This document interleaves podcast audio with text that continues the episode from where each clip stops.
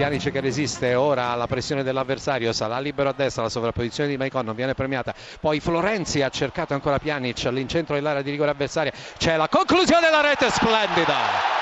Da parte, se non andiamo errati, eh, una conclusione meravigliosa eh, di destro, forse di Perotti, eh, che si è trovato il pallone al limite dell'area di rigore o di poco all'ingresso di essa e ancora Diego Perotti appunto con il collo destro piede è andato ad imprimere al pallone. Una traiettoria incredibile spera che si è persa imparabilmente alle spalle eh, di Viviano. C'è stato il pallone alzato dai Sharawi e proprio dalla mezzaluna dell'area di rigore ha scaricato il destro angolatissimo Perotti a mezza altezza nulla da fare per Viviano. E Roma che raggiunge il gol al quinto del secondo tempo ed ora in vantaggio per 2-0